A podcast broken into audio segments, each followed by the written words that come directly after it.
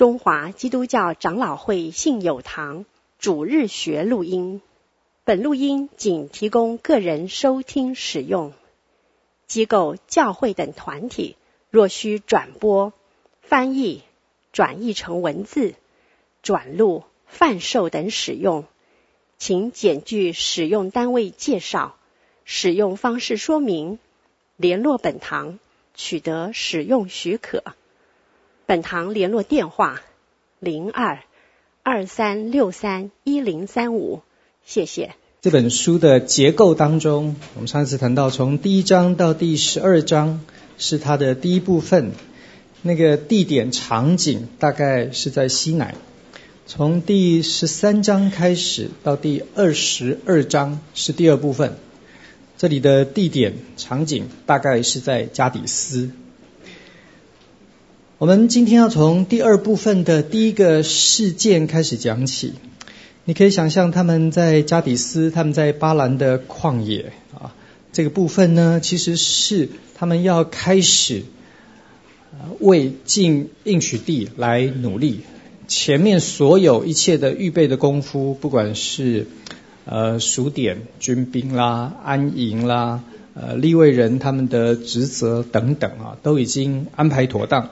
然后他们也在啊旷野过了离开埃及的第一个月节，所以呢，呃，万事俱备了哈，所以他们接下去要做的就是需要采取实际的行动，往应许地出发。那这是第二部分的开头，第十三章第一节说，耶和华小玉摩西说：“你打发人去窥探我所赐给以色列人的迦南地。”他们每支派中要打发一个人，都要做首领的。摩西呢，就按照神的吩咐，后面呢就是这呃十二个探子他们所属的支派以及他们的名字。在摩西五经里头谈到以色列人派探子的这件事情，呃，有几个地方讲法不太一样。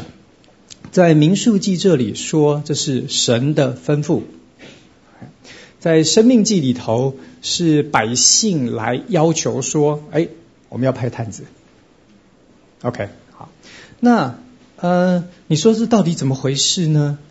呃，如果你有四福音书的经验跟观念，也许这件事情就不会是什么太大的问题啊。不管他从谁，这个点子、这个想法从谁而来，最后他一定要经过以色列大会啊，全会众他们的同意、授权跟委托，因为这十二个人是十二个支派的代表。好，那民数记和生命记各有不同的强调，在民数记里头，你看见是神。命令以色列百姓要数点，要上去得地为业。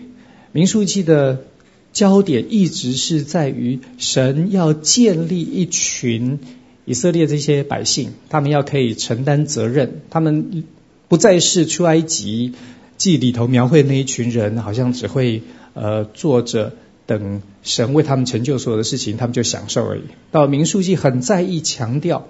这群人怎么样子可以按着神的吩咐，然后他们就呃顺从遵行，所以可以建立一个群体。这个群体呢是可以承担责任的哈。所以在民数记的描绘里头就说这个是神的吩咐，然后呢摩西照做。在生命记里头的描绘很不一样，生命记是摩西最后的几篇讲章，他讲完了几篇讲章之后呢，他就呃跟以色列人道别，他死在约旦河东摩押境内。呃，新的这一代以色列人呢，就按着摩西的吩咐，在约书亚的带领之下，他们就进呃应许地，开始去打仗，得地为业。对于摩西来说，他讲完这几篇讲章之后，他就要道别。这一群人是他在旷野里头服侍很久的一个世代。这一群人的上一代是摩西从埃及带领出来，然后在啊旷野因为不信，所以最后倒闭在旷野的。所以呢，对摩西来说，他最害怕什么？他害怕这一些以色列人重蹈覆辙嘛。他们上一代都可以因为不信，所以不进去。上一代还是见过十个神迹奇事的，那凭什么说下一代一定不会犯这个错？所以呢，在生命记里头，摩西是苦口婆心啊。你把生命记一口气从头读到尾的话，你就会发现他呢真的是呃用尽所有的办法。他告诉以色列人说：“你知道吗？我进不了应许地，都是因为你们的缘故啊！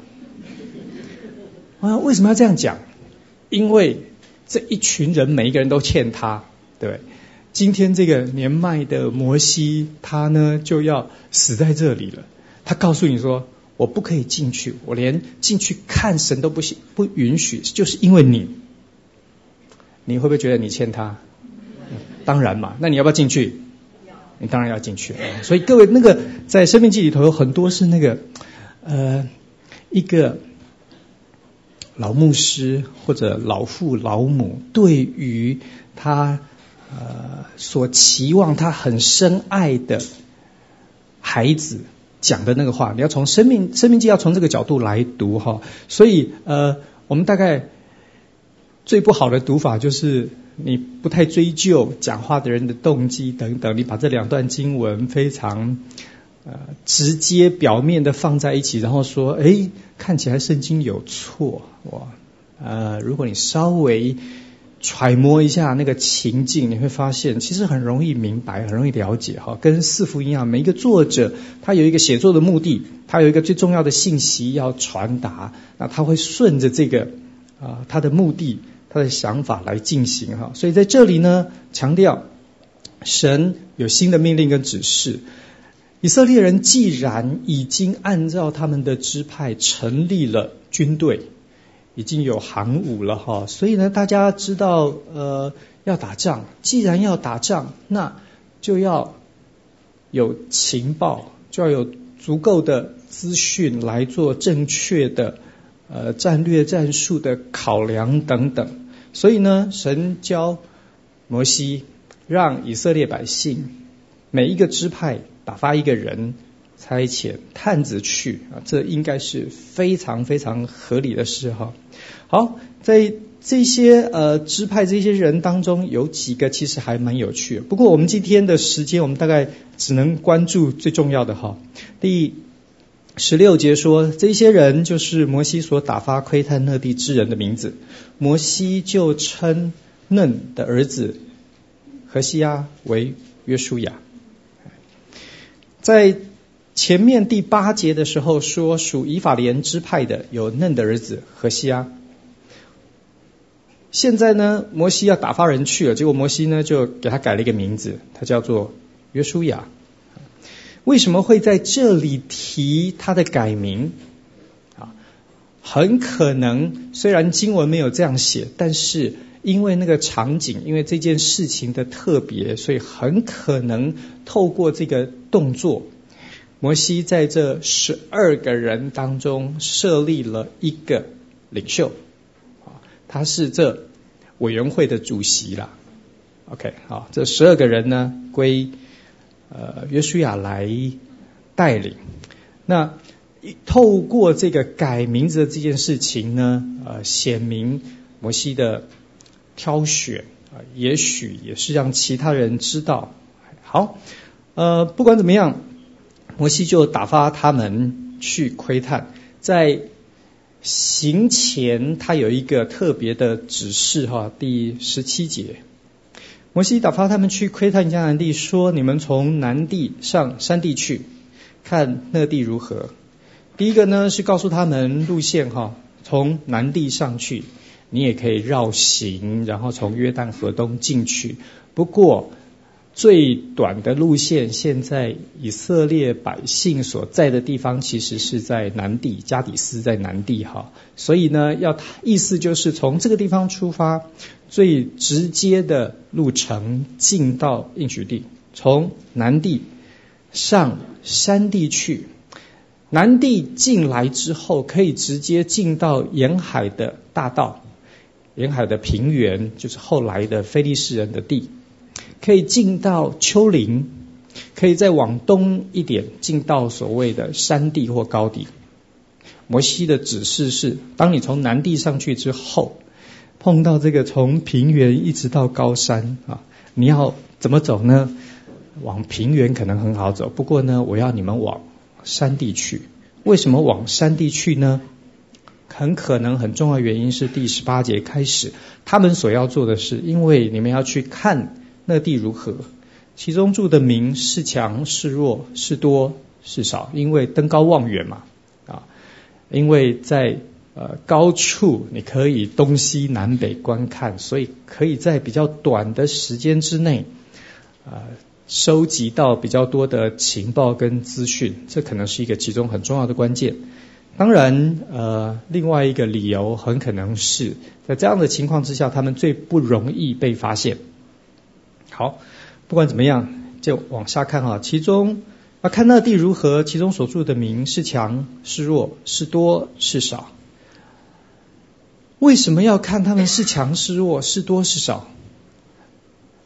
所以我们就打那个弱的，柿子挑软的吃的。强的呢，那就算啊。如果大家都很强呢，那就回家了。大概不是哈。那强弱等等，跟你军力的安排，跟你从哪一个地方开始打等等，大概是有关的哈。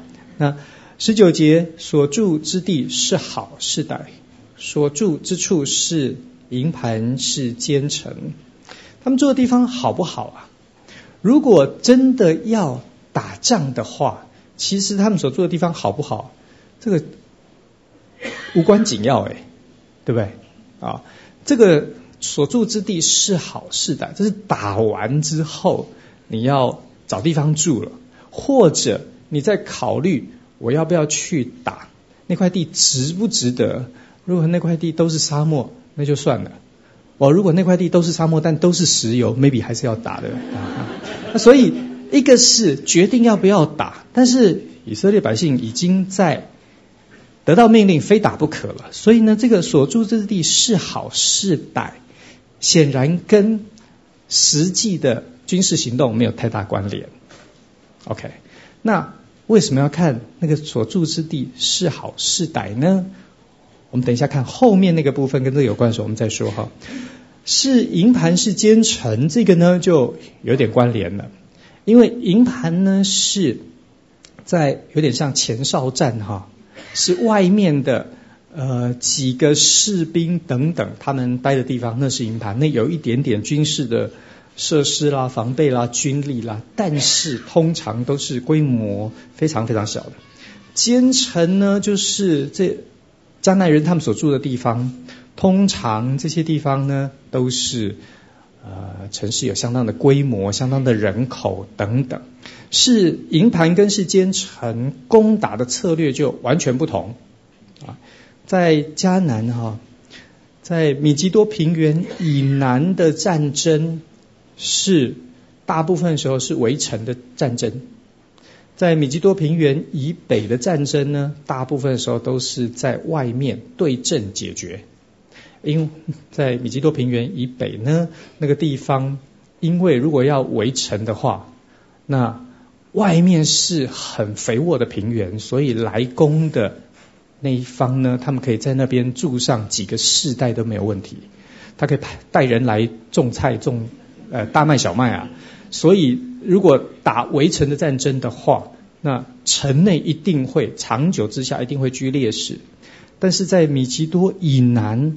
因为城外的确呃可以种，可是呢，大部分的时候那个种植可以收成的呢，非常的呃困难哈，那个比例上面低，所以呢，打围城战争，你不见得会比城内的人要占优势，因为城内只要有足够的存粮，它可以三年、五年、十四年，不需要有外面的粮食哈，在这个地方围城最久的记录是十四年哈，围了十四年了。那所以呃是营垒还是坚城，这个策略非常非常不一样。所以呢，这个要看二十节，摩西又回过头来讲这件事了。又看那地图是肥美，是贫瘠，有没有树木？最后他说：你们要放开胆量，把那地的果子带些来。那时正是葡萄初熟的时候。这里头有一些有关于所要进行的军事行动，呃的必要资料情报的收集。可是也有一些我们说了，这跟接下来要打仗其实没有太大关联呢。所住的地方好不好？是不是肥美还是贫瘠？呃，带果子来干嘛呢？对？好，显然摩西的想法是他对于那一块流奶与蜜之地。心中充满了期望，哎，他觉得如果有一些实物教学的机会哈，把那个地方的果子带一些来给大家看一下，这下一定是明星士气大振，对不对？哎，那里种的都是巨峰葡萄，你知道吗？啊，这样要不要去？哦，当然大家就冲了嘛，啊，是这样子的想法哈，所以呢，那个。所住之地是好世代，不是因为他不相信神说那是流奶与蜜之地啊，他当然相信。那但是比较是透过这一些人实地的考察，有实物可以教学，可以展示，让以色列的百姓知道说：哇，我们要去的那个地方原来这么好，所以呢，可以提振大家的军心士气，所以大家会勇于上去得地为业。好，这是摩西在他们出发之前的行前的交代、任务的指示。哈，二十一节他们就出发了。他们上去窥探那地，他们走了这一些地方，他们的确从南地上去，他们到了希伯伦等等，绕了相当的一圈。二十五节说他们过了四十天窥探那地才回来。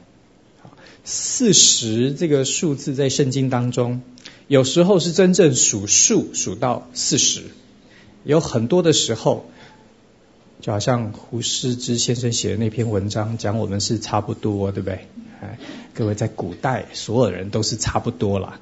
啊，所以呢，在越是远古，离我们现在这个时间越早，他们在数字上面的精确性越不讲究啊。所以呢，四十其实在希伯来文里头是一个惯用语。意思就是要说，还相当一段时间，他们去了好一会儿，去了很久啊，他们绕了很多的地方，花了相当的时间，然后他们回来。他们回来的时候呢，他们做什么事？二十三节说，他们到了以十个谷，在那里呢砍了葡萄树的枝子，上面呢有一挂葡萄，两个人呢就。扛抬这个葡萄，这一挂葡萄呢要两个人扛，所以每一颗都跟棒球一样大，就回来了哈。然后还有一些是呃石榴跟无花果。各位任务进行的顺不顺利？听起来非常顺利嘛，对？他们看起来非常忠心，花了相当的时间，但不是今天出去窥探那地，然后三天之后就回来了，哎。走到南地边上看一看，哎，好像还好嘛哈，或者是哎呀，还蛮恐怖，就没有哎，他们花了相当的时间，连路线都告诉我们。摩西说要带一些水果回来，他们呢也还蛮认真的哈，有葡萄、有石榴、有无花果等等，在那一个季节你可以有的，他们也都挑选了一些回来，所以任务进行看起来非常顺利哈。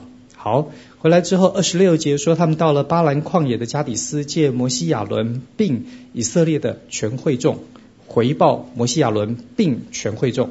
这里的语言让你有个感觉，就是那是会有大会，对不对？哦，那是把一二三堂弟兄姐妹全部都召集了。OK，好，到那里见摩西亚伦并以色列全会众。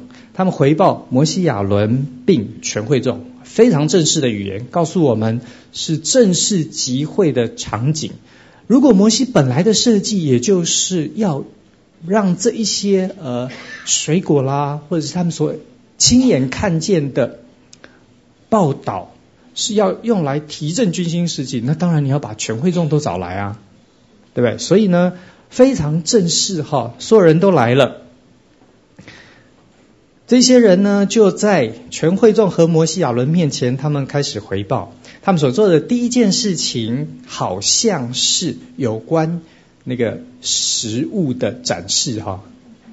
他们把那地的果子给他们看，又告诉摩西亚伦说：“我们到了你所打发我们去的那地，果然是流奶与蜜之之地，这就是那地的果子。”各位，你想象一下，这个时候他们讲话的那个气氛、心情、语调是怎么回事？大概不会说：“嗯呀，我们去了，这就是那地的果子。”大概不会这样吧？啊，这些人我猜是兴高采烈啊！这些人应该是一边讲话一边应该要放那个烟火，对不对？啊，所以这是。像是跨年嘛，这是非常欢乐的。果然是流奶与蜜之地，这就是那地的果子。然后这时候你应该全会众就要鼓掌，对不对？啊，大家应该是在这样的气氛之下。二十八节，然而住那地的民强壮，诚意也坚固宽大，并且我们在那里看见亚衲族的人。二十八节。就比较难了哦。刚刚那个场景很容易想象啊。二十八节，你猜这些人他们讲这句话的时候，他们的口气如何？如果二十八节他们讲的心情非常沉重，呃，眉头深锁哈，然后呢来回踱步，讲了半天，好不容易吐出几个字来，然而 住那地的民强壮。那 如果这个部分它是非常非常沉重的心情，那前面那个二十七节就大有问题，对不对？因为这些人是他要报告什么，他是知道的，对？所以如果他后面心情很沉重，他前面就高兴不起来啊。前面他大概就不太容易讲说这就是那地的果子，因为他知道这样讲，所有人一定是开心的不得了嘛。所以，各位，在我读这个里头，我有点觉得，如果我们可接受二十七节是那个欢声雷动的话，二十八节其实一开始的动机不是非常沉重的报告哦。OK，不是非常沉重的报告，因为你在两个非常极端的情绪，然后这个报告的这个人或这一群人，他们其实是知道他们要讲什么的。有两个可能，第一个可能是二十七节是大有信心的人报告，二十八节是另外一批人报告，啊，所以如果是这样，就二比十，对不对？啊，两个人说哇，那地果然是流奶与蜜之地，这就是那地的果子。另外十个人说，呃，住那地的人强壮啊，诚意坚固宽大。OK，好，这是一种可能。另外一种可能呢，是一开始这十二个人的报告其实是一个立场。如果是第二种的话，那就非常有趣了哈。这些人一开始报告说：“你看哈，你想象你是那十二个探子，现在回来，你认识不认识的这些人列队欢迎，然后你告诉大家说：哇，你知道吗？”我们这趟去还真的很不简单呢。我们看到什么？那个地方哦，哇，非常非常漂亮。那个地果然是流奶与蜜之地。你看，我们到那里去，我们拿回来这些水果。当大家在那边赞叹欣赏这些果实如何的呃漂亮、吸引人，口水都要流下来。各位，如果是这样，二十八节有没有可能是这些人？他们在这个过程当中，我们有一些时候，我们完成一个非常呃，我要完成一件事，但是呢，我们要把它讲成非常伟大，所以我们就会给他有一点加油添醋，对不对？好，我去谈了一笔生意，哦，你知道吗？那个人多难缠呐，对不对？好，然而那地的名非常非常高大，诚意非常非常坚固。那里的防备、军事的设施各方面都是滴水不漏，你知道吗？结果我把水果带回来。OK，好，我觉得这个文本读起来好像这两种可能，到底是哪一个呢？我不知道，我不知道啊，是两个说很好没问题，十个忧心忡忡，还是十二个人其实一开始都觉得其实。呃，很好，没问题。我们四十天，他们的报告从头到尾好像他们没有碰到任何的威胁，对不对？没有人被抓，所以他们要去营救人质啊，这些事都没有发生呢。啊，纯粹都是他们四十天旅游最后的结论。结论就是那地肥美，牛奶与蜜。不过那民强壮，诚意高大。如果是二对十，那问题就出在这一群人，这个委员会，这个任务小组，他们有点搞不清楚他们怎么回事，对？如果约书亚是被设立为这个任务小组的小组长，他是这个委员会的主席，那显然这个小组里头的运作不是非常顺畅。OK，如果是第二种的，各位，那问题就更严重了。问题严重在哪？问题严重在于，如果真的是第二个，是这一些人为了有点吹嘘，有一点。呃，好像在大家面前被称赞，被那个掌声给冲昏了头，所以呢，把那个任务、把那个过程讲得好像更惊险、更动人，所以他们更厉害，所以大家更佩服他。如果是这样的话，那这一些人根本就迷失了，对不对？在这个报告过程当中，他们迷失了，他们忘记他们被赋予的任务是什么。好呃，我说我不知道是哪一个哈，我提供这两个呃解经的参考，你你想一想哈。好，呃，我们在那里看见亚衲族的人，这是二十八节结尾。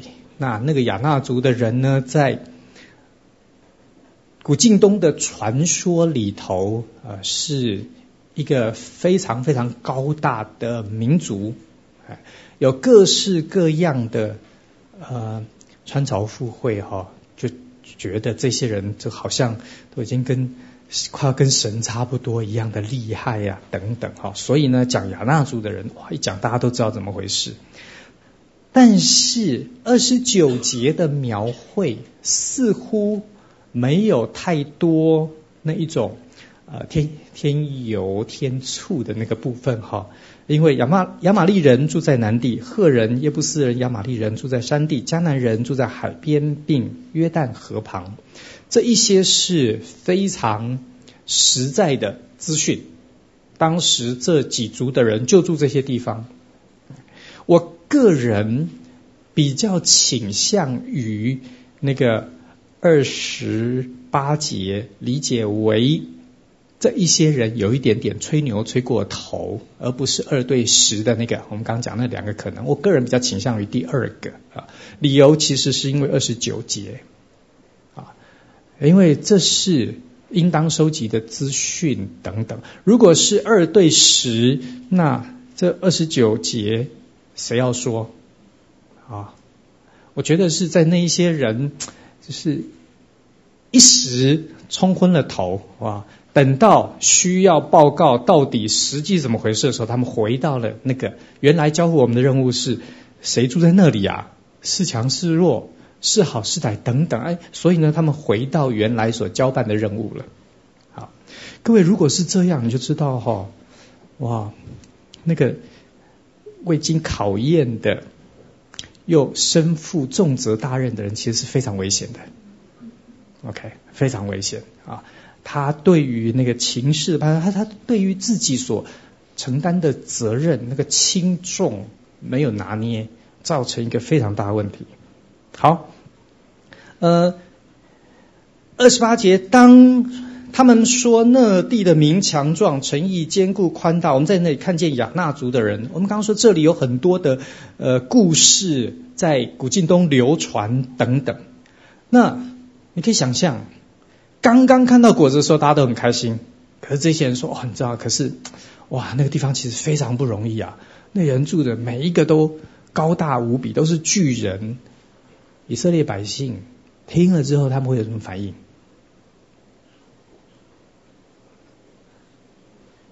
这下他们开始意识到说：哇，呃，那很危险哎！我们那我们怎么打败他们呢？如果是这样，我们去，我们可能会死哎。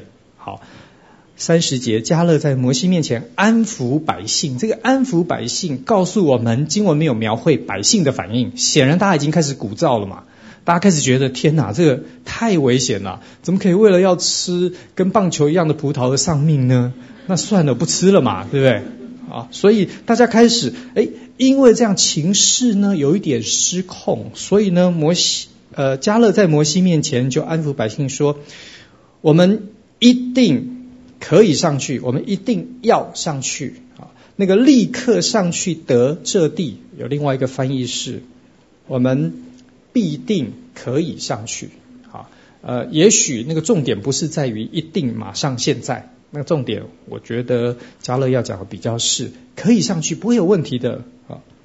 我们足能得胜，三十一节，但那些和他同去的人说，我们不能上去攻击那民，因为他们比我们强壮。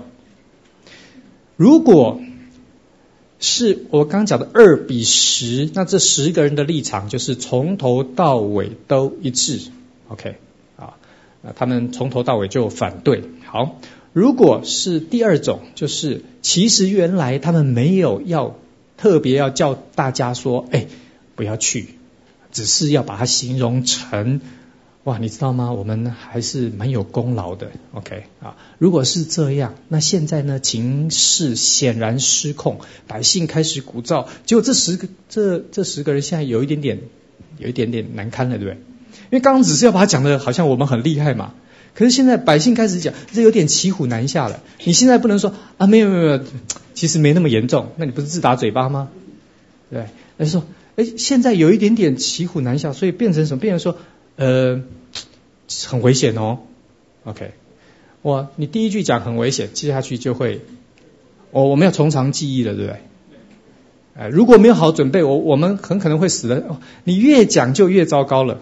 OK，越离开原来的那个任务哈。好，结果呢，最后是他们说不能上去攻击那民，因为他们比我们强壮。你看这个。所报告的话，怎么样子在以色列民当中开始一直不断的发酵哈？他们开始传，探子中论到所窥探之地，向以色列人报恶信。哎，我们刚读实在是有那个也许危险、呃、担心的部分，可是现在呢？现在是整个的信息，这是不好的消息呀、啊，这是祸患呐，这是恶性啊。我们所窥探经过之地是吞吃居民之地，他们刚刚没有这样讲哎，哎，现在呢总结，现在变成是吞吃了。在以色列百姓当中说，刚刚会有大会讲什么？讲那些人说他们去的地方，那里人是会吃人的，OK，是会把我们呃生吞的，OK，哇，越传越糟糕了。呃，弟兄姐妹，这个。其实没有离我们很远，对不对？我们在教会里头电话多打几通也是这样哦。人传话哈，就是就是非常容易，因为你需要那个效果嘛，对不对？好，那看不到人，透过电话，所以呢，那个语调一定要多有一点强调跟变化，对不对？用字一定要稍微呃夸张一点，不然对方就睡着了嘛。啊，我可是同再加上。很多时候，那个场景，每一个人想的可能不太一样，所以呢，你按照你想的讲，听的那个人按照他想的听，哇，这个问题很麻烦哈。所以呢，我们在那里所看见的民都声量高大，所有的人通通都变成亚衲族的人了。如果所有人都是亚衲族人，那还打什么？哎，可是他们忘记，哎，二十九节说亚玛利人住在南地。其实以色列人在出埃及的过程当中，曾经打败过亚玛利人。OK，现在呢，亚玛利人也变成不能跟他们打，因为他会把你就生吞活剥了，太可怕了。我们在那里看见亚衲族人就是伟人，他们是伟人的后裔。据我们看自己就如蚱蜢一样，据他们看我们也是如此。请问这些人是有去访问亚衲族人是吗？没有嘛。所以你看，就是在那个。一点点提供的资讯上面开始大做文章了哈，OK。探子事件造成的影响，在十四章里头，我们等一下看哈。各位，我们回顾一下这个，我们知道后面的刑罚就是因为他们不信，所以那一个世代的通通都不得进迦南，反而是他们在旷野现在这些人，他们当中的呃还没有成年的孩子、幼童、婴孩。以及后来出生那些人，他们可以进应许地。现在在那里，在会众当中，全会众大声喧嚷、大抱怨、呃哭嚎，这一些人不可以进去。所以这个事情其实是影响非常非常大的。那我们回到民数记，我们说民数记呢，要讲如何建立一群神大能的子民。关键不是在一个人，在摩西亚伦哈，而是要怎么样子从上到下。那如果这样看的话，各位，十三章原来进应许地，你知道最大挑战是什么？是我们上一个礼拜讲的忠诚。OK，是忠诚。呃，很，我们大概很少从这个角度来看这些探子。可是你仔细想想，他们是摩西亚伦以及全会众。所授权来负责的，他们是一个任务的编组，是一个临时性的委员会，一个小组，有有一个特定的任务要执行。就他们被授权、被委托要做一件事情的角度来说，他们是这里头的忠诚。OK，忠诚，因为他们最后回报的结果，他们所提供的资讯等等。会影响全部，影响上层的人，影响呃底下的每一个以色列百姓。这个忠诚呢，其实是非常非常的重要。如果他们的问题是刚讲的第一种二比十，那显然这个委员会的运作非常不顺畅。显然这个文会里头的主席约书亚呢，也没有办法真正有效的领导。不管他的问题是约书亚的问题，还是这十个人，因为十十比二。呃，这怎么投票都投不过嘛，对不对？啊，不管他是什么问题，整体来看就是这一个十二个探子这个问题。OK，如果他是原来大家回来的时候都还开开心心，还觉得我们可以在以色列人面前好像稍微呃摇一下尾巴哈、哦，走路有点疯。如果他们是这样的想法的话，那他显然没有意识到他所被交付的任务。真正的本质以及那个严重性，OK，嗯，我说我在呃关心台湾教会的这个部分，我越来越发现忠诚这个部分是所有教会最虚的部分，OK，我们通常我们被赋予做一件事情，被交代做一件事情，我们很少很少真正明白。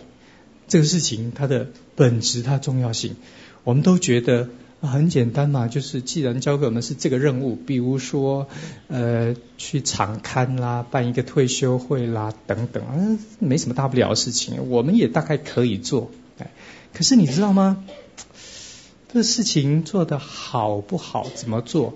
当你看全局的时候，其实非常关键。我为了这个事情还去做了一些呃研究哈。我发现，在讨论组织的，不管它是盈利还是非盈利，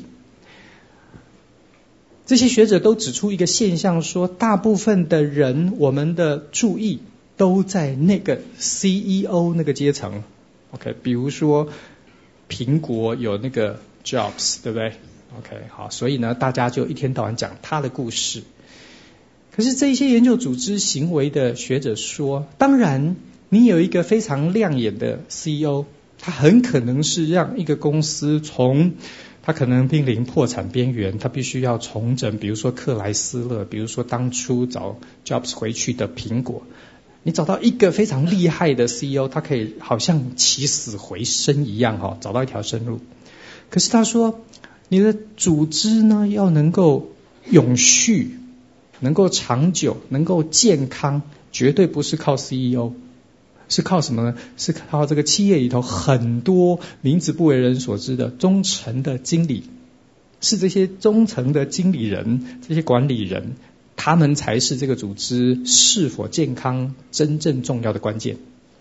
我觉得你可以在这个故事里头找到一个非常好的佐证哈，佐证就是搞了半天，摩西亚伦愿意去啊，可是他不可能所有事都自己做哎，他如果。摩西带着亚伦，带着约书亚三个人去窥探那地，搞不好回来以色列人都不见了啊！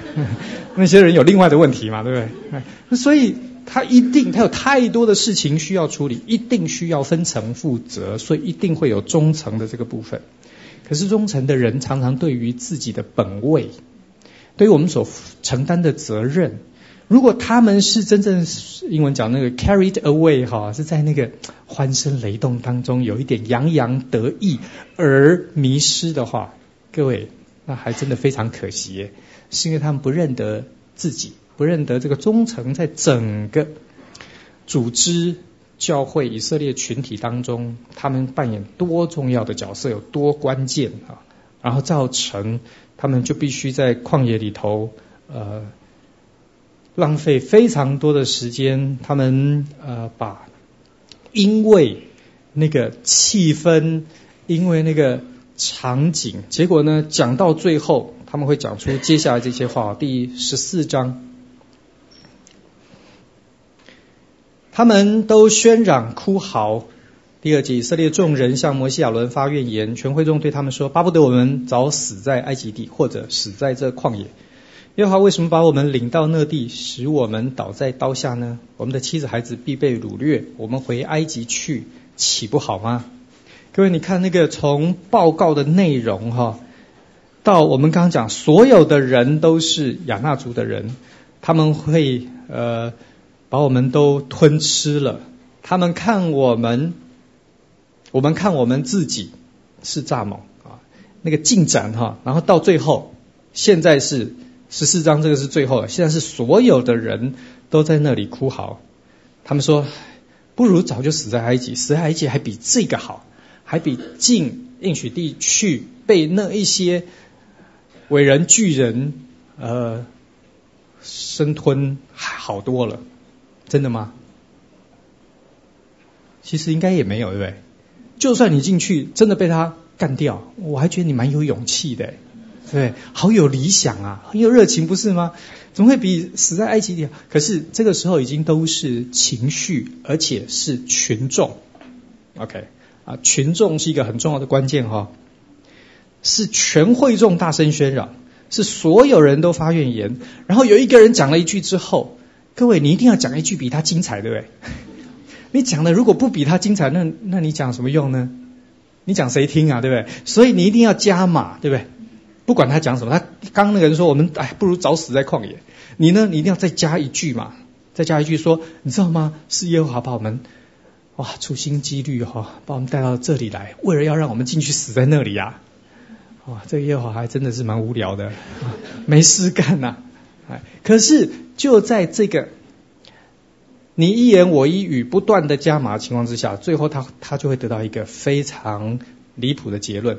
最后他们说：“我们回埃及去，岂不好吗？”第四节还有行动诶。众人彼此说：“那要回埃及就要找个首领啊，对不对？当然不能找摩西啊。那怎么办呢？不如立一个首领回埃及去吧。”摩西亚伦就俯伏在以色列全会众面前。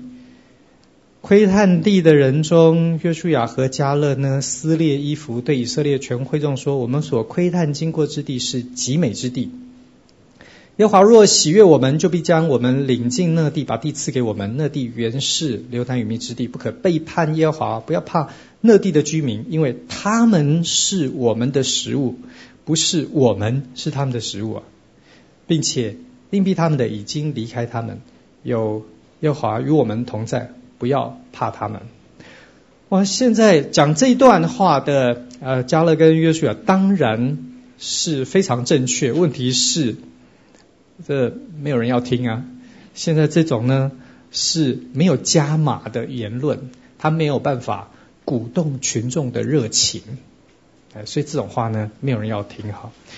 那摩西亚伦呢，其实是很呃典型的，已经被群众解除了他们的领导权。OK，这一幕，当他们两个人俯伏在全会众面前，当大家已经决定要另外立一个首领，这时候连约书亚和加勒这两个人搞不好，他们所讲的话还比摩西亚伦更值得相信哎啊！所以呢，摩西亚伦是这这这个当口，他们已经被解除领导权了，以色列这个群体等于瓦解。OK 好。可怕在两个，一个是我刚讲那个忠诚，第二个是这个会众哈，他们仍然有一个问题，这问题是在十一章里头我们所看到那个有起贪欲之心的人在他们当中鼓动，然后呢这个抱怨呢就开始像野火一样烧，这件事情显然到现在没有办法解决。各位，这个呢我猜，说不定永远没不会解决哈，换我们也是一样诶 OK，在我们当中呢，你给他呃起一点煽动性的言论哈，也是烧很快啊，哎，那所以所以这个非常需要呃小心哈。那但是中层的那个部分，如果可以比较健康一点，也许情况不会像后面这个，好像一下子之间就失控，不可收拾。第十节，全会众呢，他们不但决定要立一个首领，他们不但已经解除了摩西亚人的领导权，现在呢，看他趴在那里也觉得很碍眼哎，所以呢，第十节，全会众说拿石头打死他们。这个打死，就看你的判断哈，到底要打死谁呀？是加勒跟约书亚，还是摩西亚伦，还是干脆一起？好，那这就看那个群众有多呃暴民，对不对？嗯，看他们有多失去控制哈。好，不过我猜情况是非常严重啊，因为接下来第十节结尾说，忽然耶华的荣光在会幕中向以色列的众人显现，所以显然呢，情况非常非常的严重哈。突然之间神介入啊，然后因为那个荣光显现。所以各位，你大概可以想象，这以色列百姓呢，全会众在那里会突然之间，这个看不到什么啊啊，因为那个在圣经里头，神的荣耀一旦彰显的时候，就是非常非常光亮，那个光辉人没有办法眼目直视啊。所以那些人，我不知道他们是不是都跟扫罗一样，呃，需要去看眼科，嗯，至少在那一个瞬间。情况暂时控制，不过圣经的作者关真正关心的不是神和百姓中间的对话，说不定神和百姓中间的距离现在拉长到没有对话的可能，就好像人在悖逆之中，对于圣灵的提醒，呃等等，很没有反应哈。所以关键是什么？神对摩西说：“这百姓藐视我要到几时呢？我在他们中间行了这些神迹奇事，他们都不相信。现在呢，我要用瘟疫击杀他们，使他们不得承受那地，叫你的后裔成为大国，比他们强盛。”摩西对神说：“神啊，埃及人会听见的。埃及人听见之后呢，还会传给迦南人。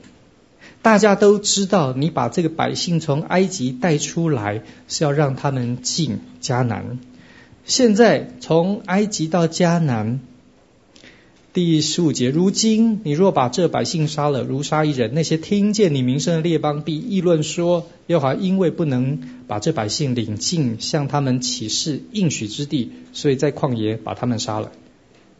现在求你大显能力，饶恕他们。十九节，照你的大慈爱赦免这百姓的罪孽，好像你。到如今常常赦免他们一样。各位，这这一段对话的呃问题在哪里呢？你说谁比较有爱心啊？神比较有爱心，摩西比较有爱心？看起来是摩西比较有爱心，对不对？好，神好像现在非常愤怒哈啊！神说就要把他全部都杀掉，然后呢，跟摩西讲说，那那块地呢就给你了。哎，然后摩西说，哎，可是这样别人听见，大家都会觉得你呢，你很有问题哎。你没有能力把这一群百姓带进去，然后又怕这件事情呢传出去，所以呢你就把这些人通通都杀掉，给他们的承诺无法兑现，那怕这些人到处去传扬，所以把这些人通通都杀掉。可是摩西说这样子不会解决问题，因为埃及人知道啊，啊埃及人也会告诉迦南人啊。哎哎，各位这这一段对话其实非常有趣，哎，这段对话在干嘛？表面上看起来，摩西好像比神有爱心哈。呃，摩西讲的有没有道理啊？你觉得？有。所以神是被提醒说，哎，搞了半天这样子会让我名声不太好哈。啊，所以怎么办呢？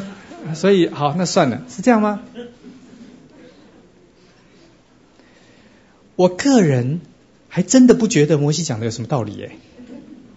为什么呢？因为后来。那一代死在旷野，难道其他的人就不可以用原来的方法解释吗？还是可以啊，对不对？而且事实上呢，你要讲什么，要传什么，前面的例子，你看群众，我告诉你，群众什么都会讲啦，啊，所以呢，我不觉得摩西讲的有真正说服。那如果，嗯，至于他有没有道理呢？哦，那这个我们可能可以再讨论哈。如果你可以暂时接受我说。摩西讲的不真正有道理，那神为什么改变？我们大家都以为，因为摩西讲有道理，所以神想到说：“哦，对哈，好吧，那我听你的，不要杀他们。”可是我刚刚说，我不觉得神讲的真正有道理耶。对，摩西讲，我不觉得摩西讲的真正有道理。如果摩西讲的不真正有道理，那神为什么改变心意呢？因为是摩西讲。各位。整个民数记真正的关键是怎么建立一群耶和华的百姓，对不对？OK，现在这一群百姓已经失控了，现在他们当中传的已经是天哪，他们的神学真是糟糕透顶啊，通通都是还不是零分的，都是负的了。神要怎么办？神要从哪里开始？一个方法是从摩西开始，对不对？如果如果这一群百姓他们可以饶恕不死的话，各位，那关键在哪里？关键在于那就要有人带他们，对不对？那谁带他们？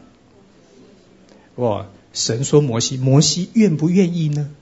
他们已经把他废了，他们已经要用石头把他打死了，他们已经说我们不要你，我们要另外立一个首领，对不对？我们对于你的施政方针非常非常感冒啊，对。所以，各位，其实神在对摩西的这段话里头，神其实是问摩西说：“你要建立一群大能子民这个题目，你要从你的后裔开始，因为是你的后裔说他们都得听你的，还是你有看见这一群百姓，你仍然愿意承担他们的责任？”然后你承担他们的责任，还不是因为你会在那当中得到什么好处？因为不会有好处了，他们只会用石头打死你了。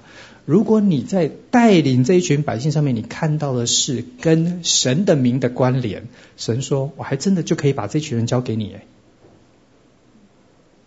各位懂这意思哈？其实这一段我觉得是对摩西侍奉一个非常大的考验。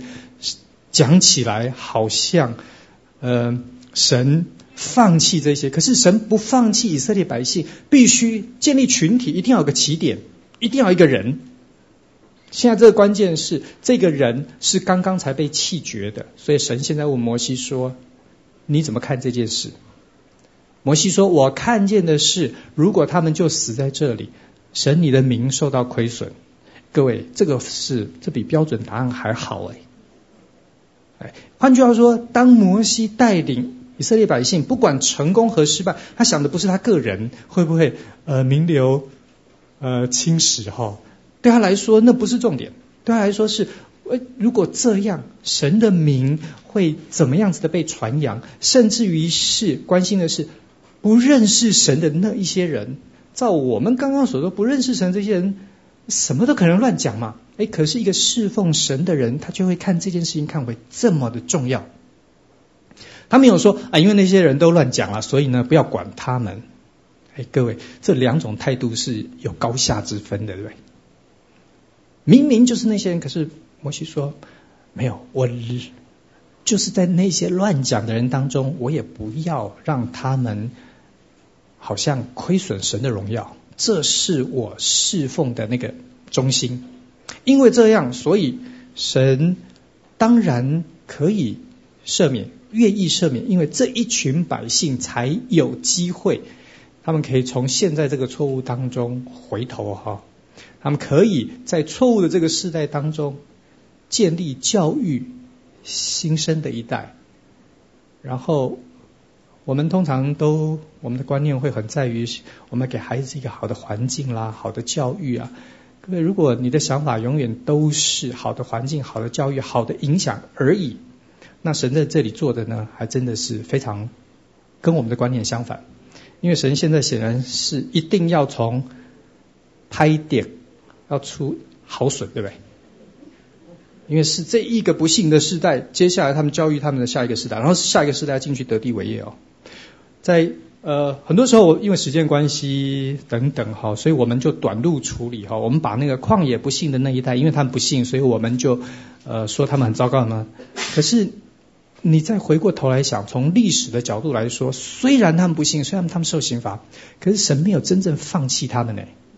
神从他们好像是必死的人当中，再重新建立起一群可以信靠、可以跟随、可以侍奉的百姓哈。啊，那他们在旷野的那个，当然很多时候我们说他们漂流、浪费时间啦等等。可是各位，我我会觉得。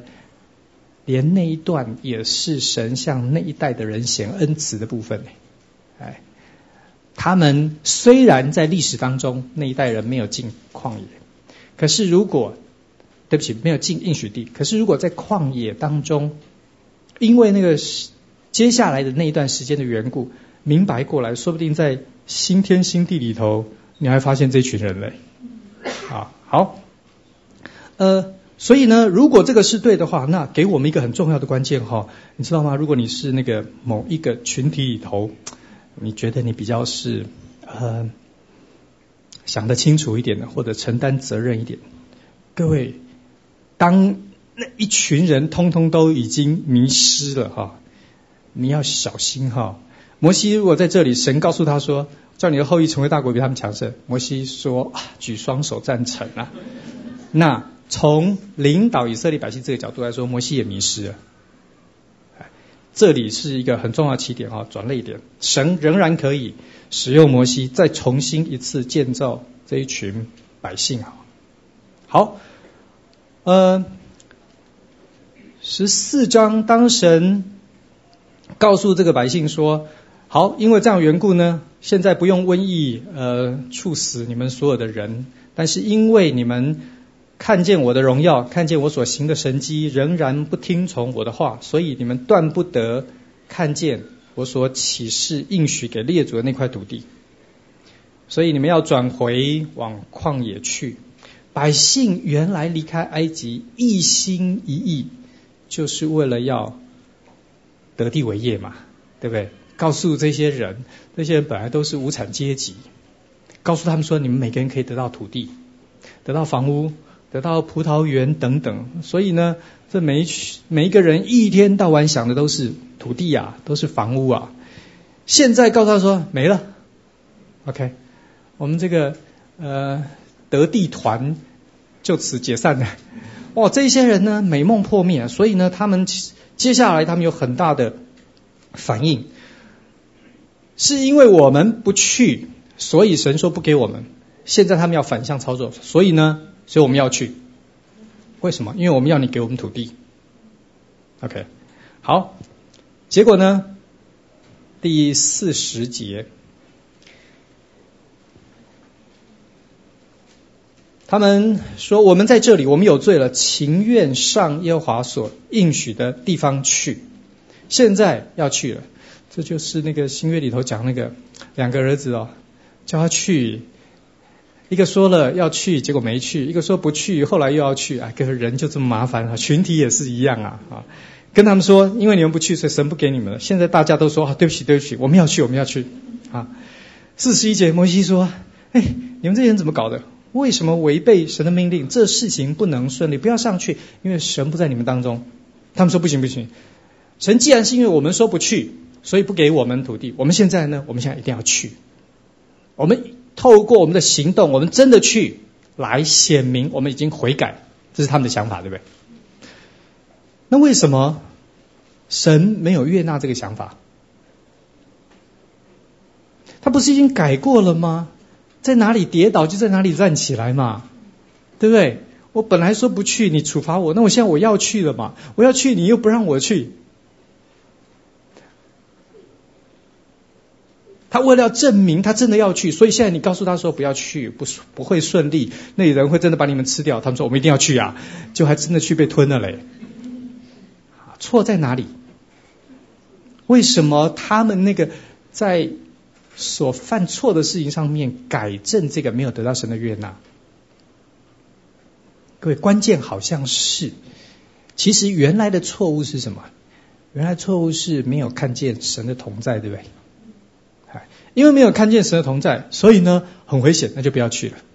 啊，现在呢，现在告诉你说神没有跟你同在，那你还要不要去？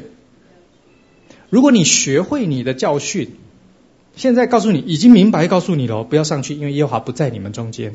如果你现在说我们愿意去，哦，但是神不在我们中间，哦，那那不能去，为什么？因为我们才刚刚犯了那个错嘛。真正的错不是你说去还是不去，你说去跟不去的原因是。神的同在，你必须要不是表面的那个去不去的问题，OK？你真正学会，你就必须要说，原来我们犯的错是因为我们没有看见神的同在，我们要学着把神的同在看为最重要。所以现在，如果你告诉我说，就算我们愿意去，可是神不要跟我们一起去，神不与我们同在，那我如果真的学会，我就应该说，那我不要去。原来是血气的懦弱，现在是血气的。那个勇敢都是血气啊，因为是血气，所以呢，所以就又被惩罚了嘛。OK，好，嗯，探子事件的原因那两个，我们有一点点不太清楚到底是怎么回事。不过说不定因为这样，所以它非常值得我们想哈。呃，在我们当中的那个如果有中间的那一层。在很多的团契小组、教会当中，它都有。OK，我们扮演的角色是什么？我们中间，因为通常都是一群人哈，中间那个关系如何？它会不会让这个整个群体可以很正常的按着神的心意来运作？这是一个很重要的关键。好，在呃那个刑罚之后，民数记呢回到第十五章，好像突然之间转一个向度。刚刚讨论的是那个。得地为业的事情哈，呃，非常的那个张力很高哈。那十五章突然之间又松下来了。回过头来讲，献祭应该怎么办？为什么这样编排呢？有很大的理由是，他告诉我们说，你看见在一些很重要、很关键的事情上面，这个群体他是这样，他。忠诚的人是这样，他会一下要去，一下不要去，是反反来覆去，可是都没学会啊。你看到的是一些非常特别的时刻，它里面的生命或群体本质的呈现。那你要怎么样建立一个群体？平时怎么做呢？这是十五章的目的哦。十五章告诉你说，你要认识一个教会，当然你可以去看他办的特会，OK。你可以看，呃，那个特别，比如说周年庆、建堂落成、呃，牧师就职等等。可是，告诉你，这些呢都是那个顶峰啊。从那些顶峰，可不可以认识教会？当然可以。不过呢，你如果要认识这个群体呢，真正是怎么回事？你要看他平常，平常才是关键。我们也是这样哈，嗯、站在大家面前的时候，我们都人模人样啊。可是我们自己平常是怎么回事？那才是真正的关键哈。好，这是十五章的呃原因哈，所以让大家在那个已经必须要停留在旷野，接下去重新回到礼仪，回到关系，这些虽然是礼仪，可是各位这所有的礼仪，至少在圣经当中礼仪都是牵涉到人跟人的关系，人跟神的关系，他回到这两个关系这两个向度上面呢，去重新建造。OK，好，十六章可拉党叛逆。可拉党的叛逆这件事情呢，呃，大部分弟兄姐妹都知道，都算熟悉。可是很少有人真正明白这整件事情到底怎么回事哈。我们先看一下它的本质。第一节开始，他说：利未的曾孙哥辖的孙子以斯哈的儿子可拉和流便子孙中以利亚的儿子大丹、亚比兰与比勒的儿子安，并以色列会中的。二百五十个首领，就是有名望选入会中的人，在摩西面前一同起来聚集攻击摩西亚伦，说：你们擅自专权，全会众各个祭祀圣洁，耶和华也在他们中间，你们为什么自高超过耶和华的会众呢？这里有几个很重要的哦，第一个是组成的分子，带头的人，第一个他是立位支派的人，立位是。以色列当中被拣选的支派来特别分别出来侍奉神，代表代替以色列人的。所以呢，其实立位支派是以色列当中的宗教领袖、宗教的代表。OK，宗教的领袖、宗教的代表，这些古时候的呃神职人员哈，各位这都是古代社会里头特别有身份地位、名望的人。OK，我们现代社会，呃，不见得有这个观念哈。在古代社会，你知道碰到不管他是拜什么东西哦，大家都敬他三分呐。OK，好啊，立位之派，在古晋东的社会当中，第二个有特别的身份地位权利的啊，呃，或者是不管是实质的权利还是意见上面的领袖是长子。所以呢，在十二个支派当中，如果你是流变支派，因为你的出身背景等等，你就会在以色列人当中有特别的那个身份地位哈啊。所以呢，第二个讲的就是流变子孙当中的这些儿子，你有地方的领袖，你有宗教的领袖。接下去呢，是以色列会中两百五十个首领。这两百五十个首领呢，是有名望选入会中的人。我们刚刚讲的那个全会众，这是一就好像呃以色列人的会友大会哈，是所有最重要的事情是由那个以色列全会众来决定的。因为人实在太多了，所以呢，所以名义上实际上都不可能是每一个人都有机会发言了。啊他一定会需要选出一些首领啊，好像民意代表或者是地方的这个行政啊官员等等，这一些人在那个所谓的以色列全会众当中呢，是实质的领袖。所以各位，你看这个势力的集结，他们找的是长子支派的，他们找的是立位的，然后呢，要跨支派，他们就把两百五十个有名望、呃有势力的这些人，通通都集结起来了哈。所以各位，这一定要花点时间吧。这一定要有点政治理念吧？哎，对不对？你要找这两百五十个，你打电话给他的时候，你怎么说啊？你一定要找出一个理由来嘛，对不对？OK，来凝聚共识，来产生能量，然后他们才可以在摩西面前一同起来。各位，这其实是政变，对不对？哦，这是政变哦，这是一个精心策划的政变。就组织动员而言，它其实非常完整。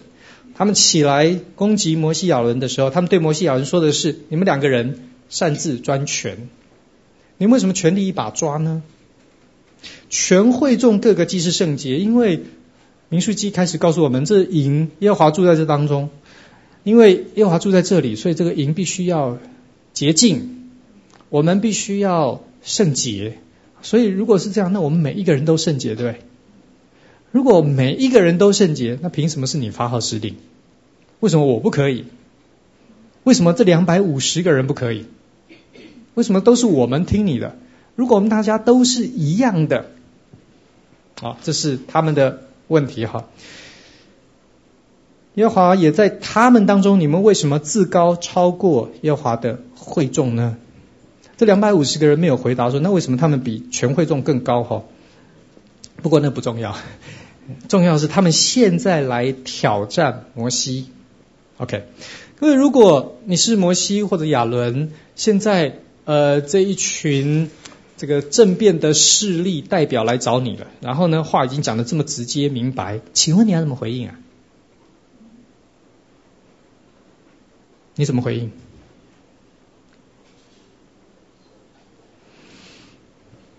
有一个办法就是，哎，你说我专权，我什么时候专权啊？你说哦，我们从那个这一站到那一站，什么时候安营，什么时候起行，那是不是我讲的？那是约柜嘛，对不对？这是有云柱火柱嘛，对不对？哎，所以。摩西理论上他可以说，呃，对不起哦，你把那个罪状哈、哦、要具体一点，擅自专权，到底哪一件事情我专权？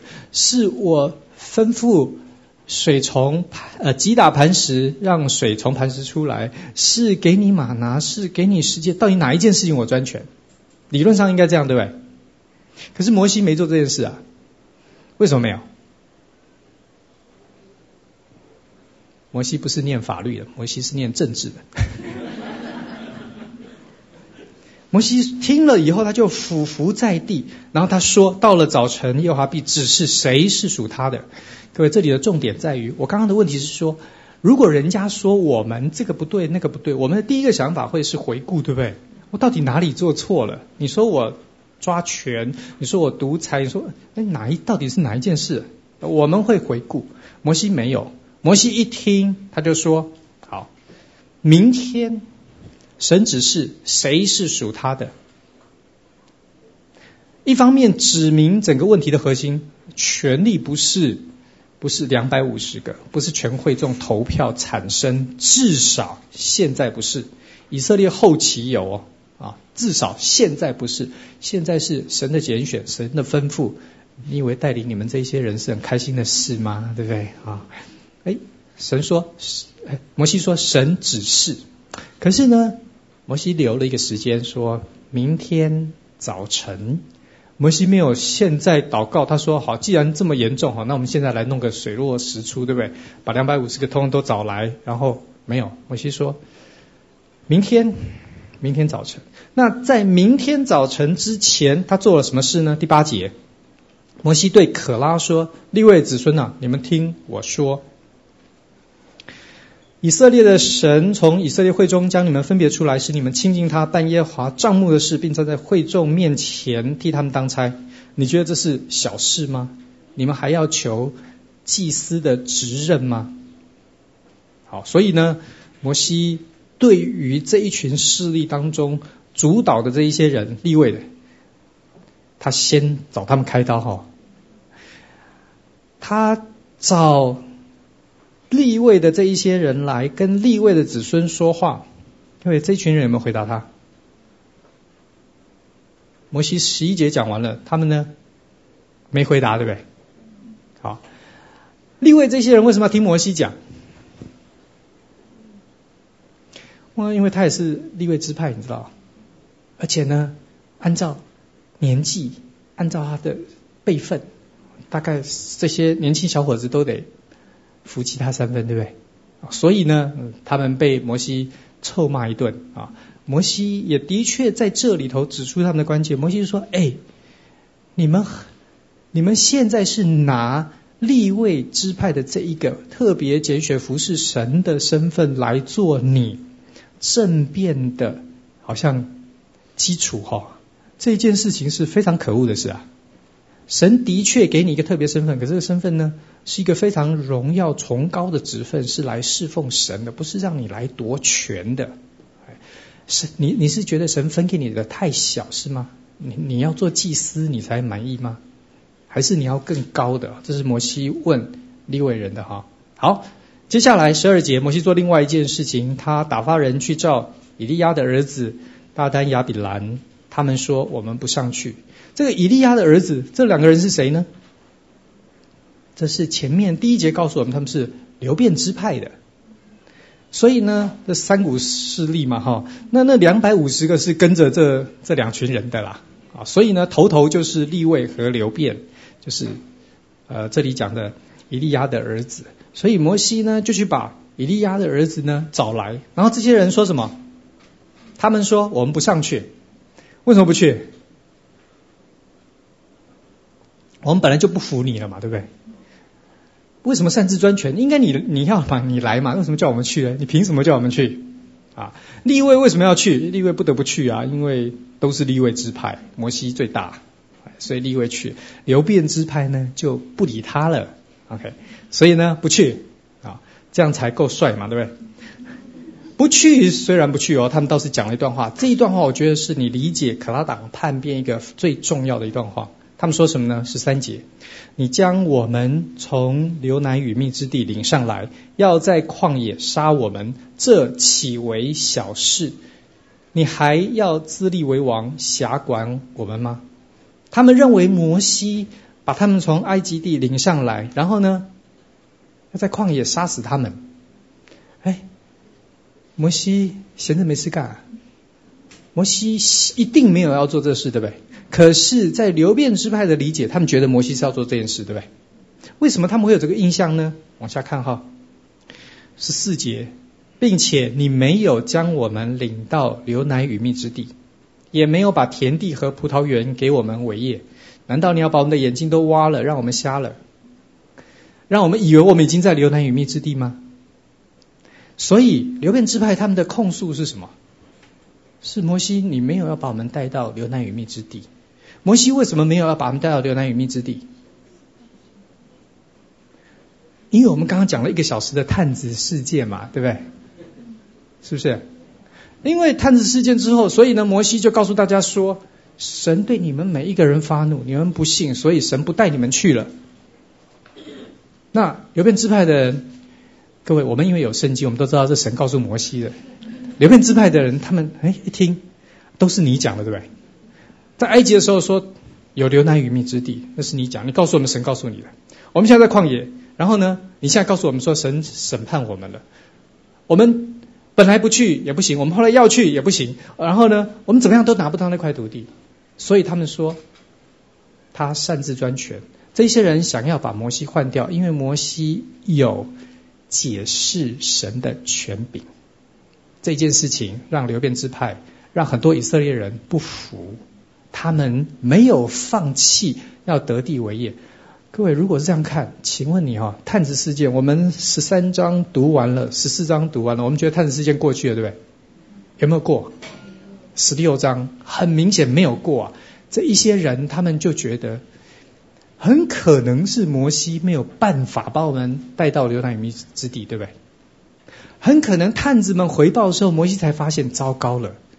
哇，这些人不见得比埃及人要好对付诶。摩西现在觉得有困难，所以摩西就告诉我们说：神审判我们，哪里是神审判我们？是他自己没有办法。所以这一些人起来联络了一群的势力，他们要夺权，他们要废掉摩西。各位，你如果这样看，你就知道这些人为什么要叛变。你就发现说，探子事件。其实呢，后续的影响比我们想象的要可怕啊，啊，要严重的多哈。嗯，我在神学院的时候，我们的教会实习有一个作业，我在做神学生的时候实在是不太懂为什么要做这个作业。我们会被派到一个教会去，然后我们在那个教会实习。教会实习当然就是参与聚会啦，如果是比如说领诗啦、领会啦、带查经啦、讲道看。那个教会或团契需要什么你就做什么，可是呢，学校就规定我们每一个人去到一个教会做第一件事情是先写一个报告，是那个教会的简史。哎，嗯，那时候呢，做这种事情就你知道吗？要写个教会简史很麻烦，很多教会是没有书面的，所以你得去问问那个牧师，去找个长老，找一些弟兄姐妹啊，然后问他们，然后每个人讲的又不太一样，呃，大家也不太晓得你真正要讲什么。教会教会在这里就四十年、六十年、一百年的历史，每个人都讲他喜欢讲的，那个作业超难做啊。可是呢，就规定我们要写，好，呃，写了之后呢，交上去之后，到学期末还要写一个报告。那报告是除了你服侍的心得之外，你要写是你在做那个教会历史的报告的时候，哪一些教会重大的事情，事情可能早就过了，OK，事件过去了，可是后续的影响造成侍奉必须要突破的。哎呀，我做神学生的时候，因为一天到晚都有作业要写啊，就是写这个是最麻烦的哈。啊，当然啦，这种作业通常也都因为你写对写错，没人知道哈。所以呢，总会交出去。可是呢，我后来越服侍、越读圣经，越发现，哎，那个那个作业的设计其实是蛮有道理的哈。很多事情，去年、前年、十年、二十年早就过了。可是各位。那个事件过了，事件的影响呢？哎，这跟我们刚刚讲那个忠诚其实是有很大的关联哦。OK，如果是忠诚造成的问题，通常它的影响都会非常大。那些原来在每一个人的帐篷门口在那边哭嚎，在那边说：“哎呀，不如死在埃及呀！”等等，那些人他明天，呃，你。给他一点警告，给他一点教训，上两堂主日学，他他就学会了吗？这么容易啊？这么容易，他当初就不用哭那么大声呢？对不对？哎，那后续其实是非常非常重要啊，才是真正建造的关键。十六章是一个非常好的例子，告诉我们，因为他没有被好好的处理，那一个不能上去得地为业的刑罚，是神的心意这一件事情。没有被百姓们，至少是中层，哎，立位、流变那两百五十个，这是非常典型的中层啊。他们还是中层里头有头有脸的这些人类，没有被这些人接受，就造成另外一个，说不定跟探子世界一样大的危机哦。OK，你一旦造成这呃立位。流便以及那两百五十个，我们知道后面呢，他们这个地开了口，他们都掉下去，都死掉了。各位，那本来探子也不过十个，十比二嘛，对不对？啊，现在呢，现在变成两百五十个了。原来十个伤口，现在变两百五十个伤口了。如果原来探子事件就已经造成神不愿意让以色列百姓进应许地，那这两百五十个嘞，这问题更严重了哈。啊，所以呢。民书记中间，他告诉我们说，你知道吗？其实严格来说，还不是单单的神说你们不信，我不让你们进去。就算神愿意让他们进去，我猜他们大概也进不去，因为这个群体哈，其实是分崩离析呀。这个群体呢，上面有上面的想法，底下有底下的解释，底下对于权力也非常敏感。这是一个非常可怕的地方哈。那在这里呢，那个关键仍然在摩西啊。当然，呃，还有一部分很重要关键是神哈。神在一样忠诚的问题的时候，在可拉党叛变这件事情上面，其实神可以回过头来告诉摩西说：“你看，我用瘟疫把他们击杀，其实真的是太应该了，对不对？”真的是太应该了，可是呢，你不要忘记哦，在十六章结尾，神真的用瘟瘟疫击杀他们哦，这是神原来在探子事件里头所要做的事哦，啊，所以这里有一个呼应的关系哈。十六章的呃四十六节结尾说，愤怒从耶和华那里出来，瘟疫已经发作了。这个瘟疫已经发作之后怎么办？是摩西跟亚伦。到百姓当中去，然后站在那里，按着他祭司献那个香为祭的那个习惯，在那里为百姓赎罪。当亚伦站在活人和死人中间的时候，瘟疫才止住，不然他是这个像传染病一样很快的蔓延啊，是因为他一个人站在那里。那也因为他站在那里，所以百姓才可以意识到说，哎，是因为他站在那里。他是谁？他是我们觉得他擅自专权，可是我们没有他的话，我们全部都死光啊！所以神用这个方式显明他的拣选，也让百姓们看见啊。嗯，你要用哪一种方法才会看得明白呢？前面的探子事件结尾是摩西讲，摩西说这是神的审判，神的刑罚。显然很多人觉得摩西自己讲，哎，那是他的借口啊，说辞而已。可是当这个瘟疫很明显的，如果不是亚伦站在那里，大概以色列人就没有希望。啊，可是以色列人学会看到这个呢，付了一个非常高的代价哈。除了前面那呃两百五十个人他们的家族啦等等之外，四十九节说这里死的有一万四千七百个人。在中间的这一段。你会发现忠诚啊，以及事件和事件的影响，是一个群体当中非常重要的两大课题，而且这两个课题呢是彼此有非常密切关系的哈。所以呃，求神帮助我们，让我们花一点时间想一想，也许我们可以有呃更多的注意这方面榜样啦、处理的方式啦，呃，可以让我们所建造的。团体、教会、小组等等，可以更健康。我们一起祷告。父神，我们感谢你在庆祝耶稣基督为我们的罪道成肉身降临在我们当中的季节里头，我们特别感恩。谢谢你常常用慈悲、用怜悯恩待我们。我们原来和旷野当中的这一些以色列人，其实也没有两样。我们常常眼光短浅，我们常常用我们自己的判断、我们的了解来解释所有我们周围发生的事情。